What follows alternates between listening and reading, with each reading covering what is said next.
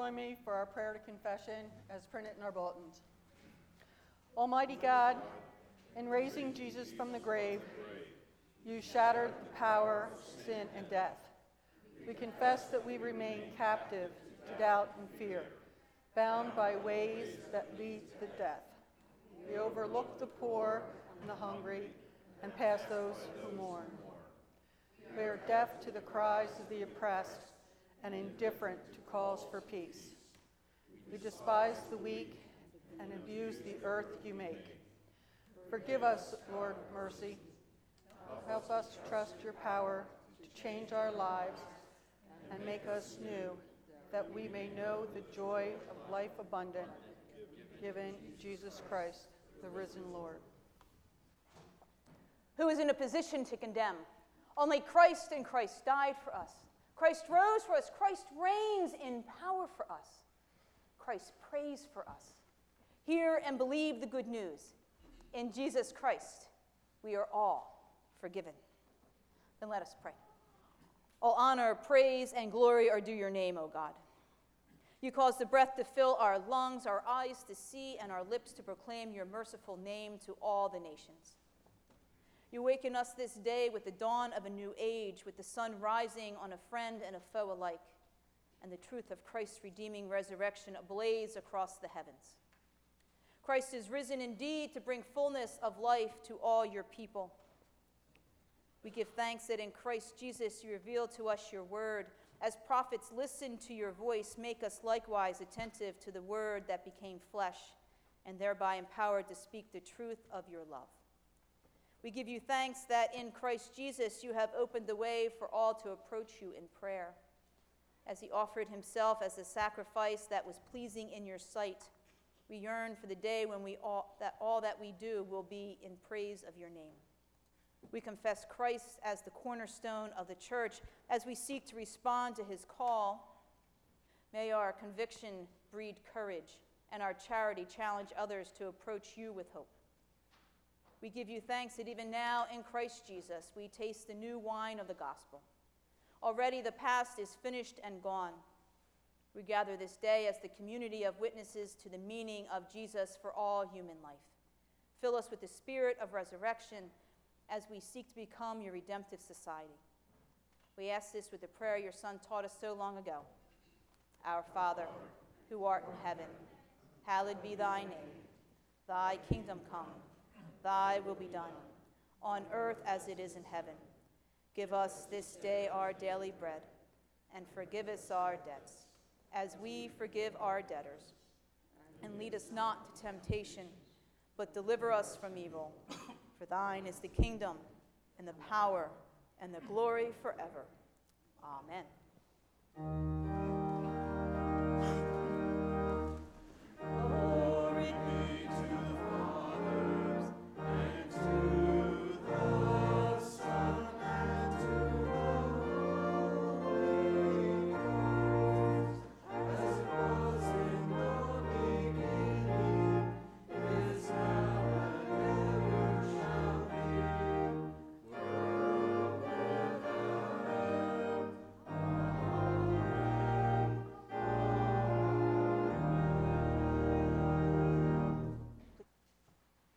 Lord, may the words of my mouth and the meditations of our heart be acceptable to you, our rock and our redeemer. Our first lesson today comes from John chapter 20, verses 1 to 10. Early on the first week, while it was still dark, Mary Magdalene came to the tomb and saw that the stone had been removed from the tomb.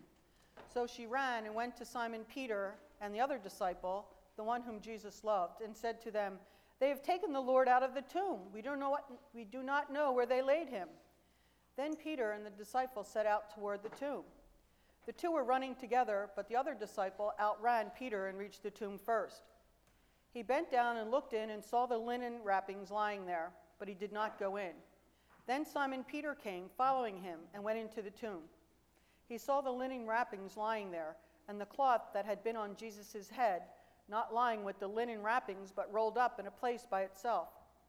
Then the other disciple, who reached the tomb first, also went in, and he saw and believed. For as yet they did not understand the scripture that he must rise from the dead. Then the disciples returned to their homes. This is the word of the Lord. Thanks be to God.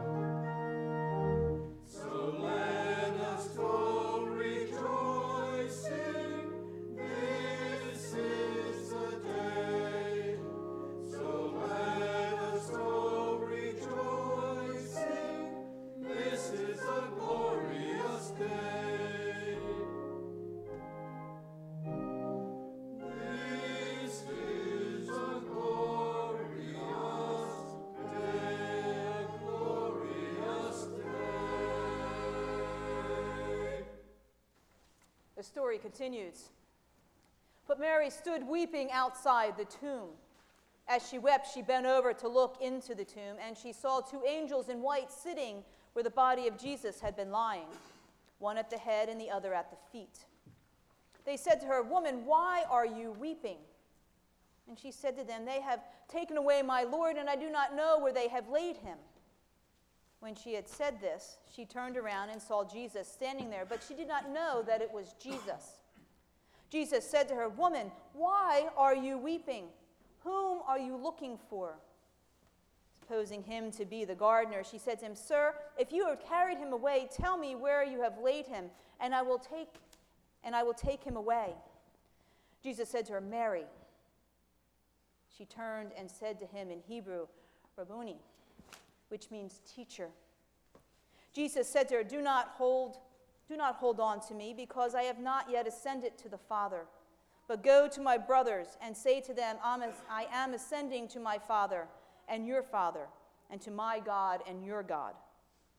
Mary Magdalene went and announced to the disciples, I have seen the Lord. And she told them that this, has, that this is what he had said. This is the word of the Lord. Thanks, Thanks be to God. God. How many of us have ever lost a loved one and but were never able to see that body for that closure that we all need? Imagine the families of the victims of 9 11 or the families of the Germanwings flight that just happened a couple weeks ago, or the Malaysian flight that happened over a year ago, where that's still lost somewhere with nothing to even look at.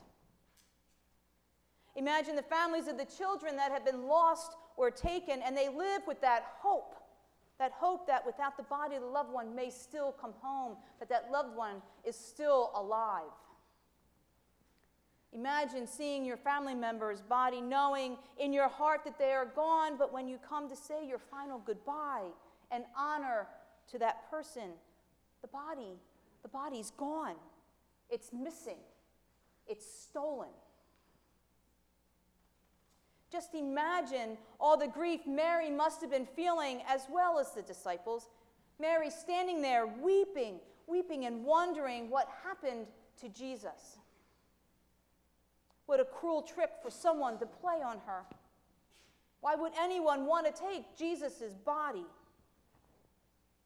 I could just picture the tears rolling down her face, saying to herself, Where, where did Jesus go? Who could have rolled that away that heavy stone?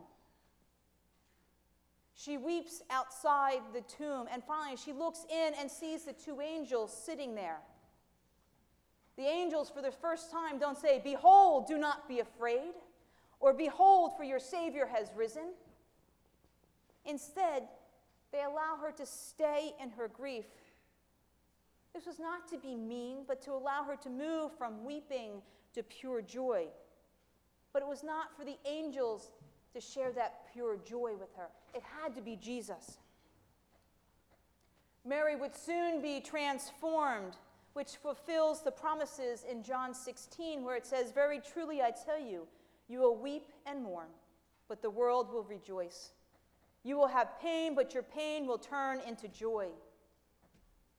When a woman is in labor, she has pain because her hour has come. But when her child is born, she no longer remembers the anguish because of the joy of having brought a human being into the world. So you have pain now, but I will see you again, and your hearts will rejoice and no one will take your joy from you. You can almost feel that tension and the power of this story. Then Jesus finally appears to Mary, but Mary does not know who this person is. And as you heard in the scripture, she just assumes that he's the gardener.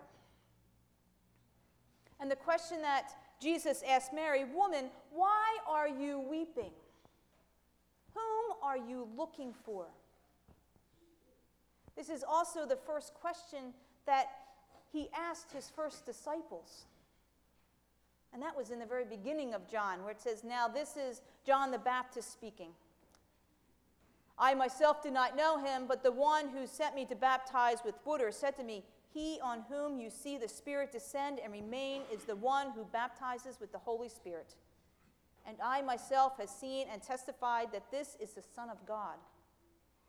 The next day, John again was standing with the two, with two of his disciples. And as he watched Jesus walk by, he exclaimed, Look, here is the Lamb of God. The two disciples heard him say this, and they followed Jesus. When Jesus turned and saw them following, he said to them, What are you looking for? And they said to him, Rabbi, where are you staying? The scriptures are fulfilled on Easter morning.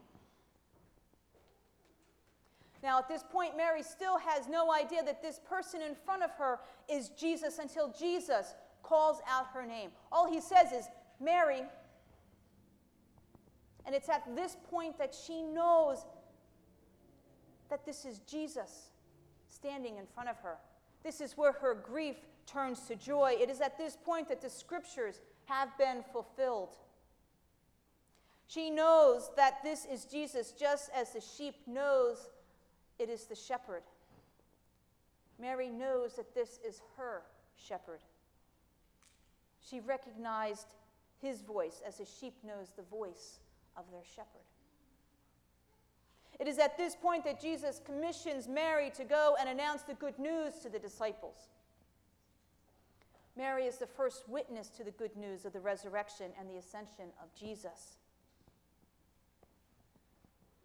We celebrated last Sunday Jesus' entrance into Jerusalem with the people shouting, Hosanna, Hosanna in the highest. People waving their palm branches and celebrating the King of Kings.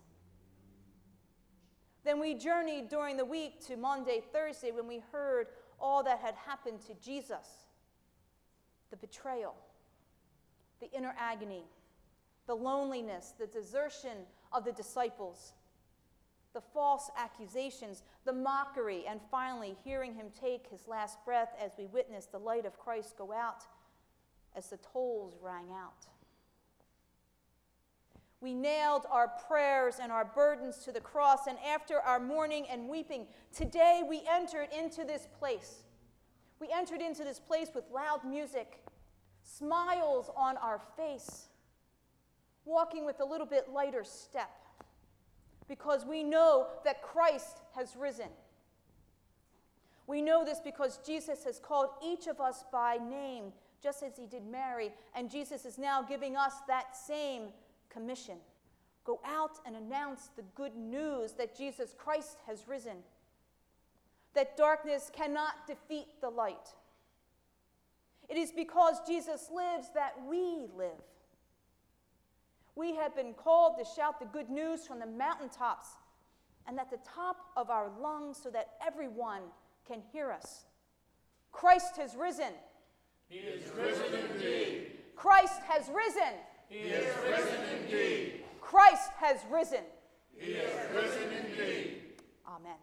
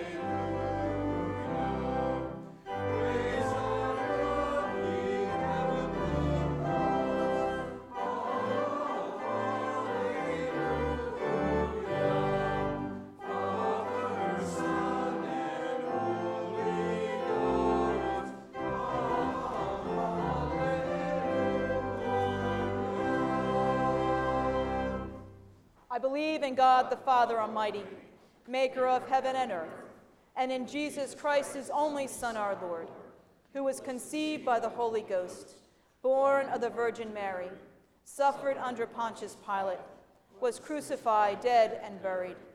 He descended into hell. On the third day, he rose again from the dead. He ascended into heaven and sitteth on the right hand of God the Father Almighty. From thence you shall come to judge the quick and the dead. I believe in the Holy Ghost, the holy Catholic Church, the communion of saints, the forgiveness of sins, the resurrection of the body, and the life everlasting. Amen.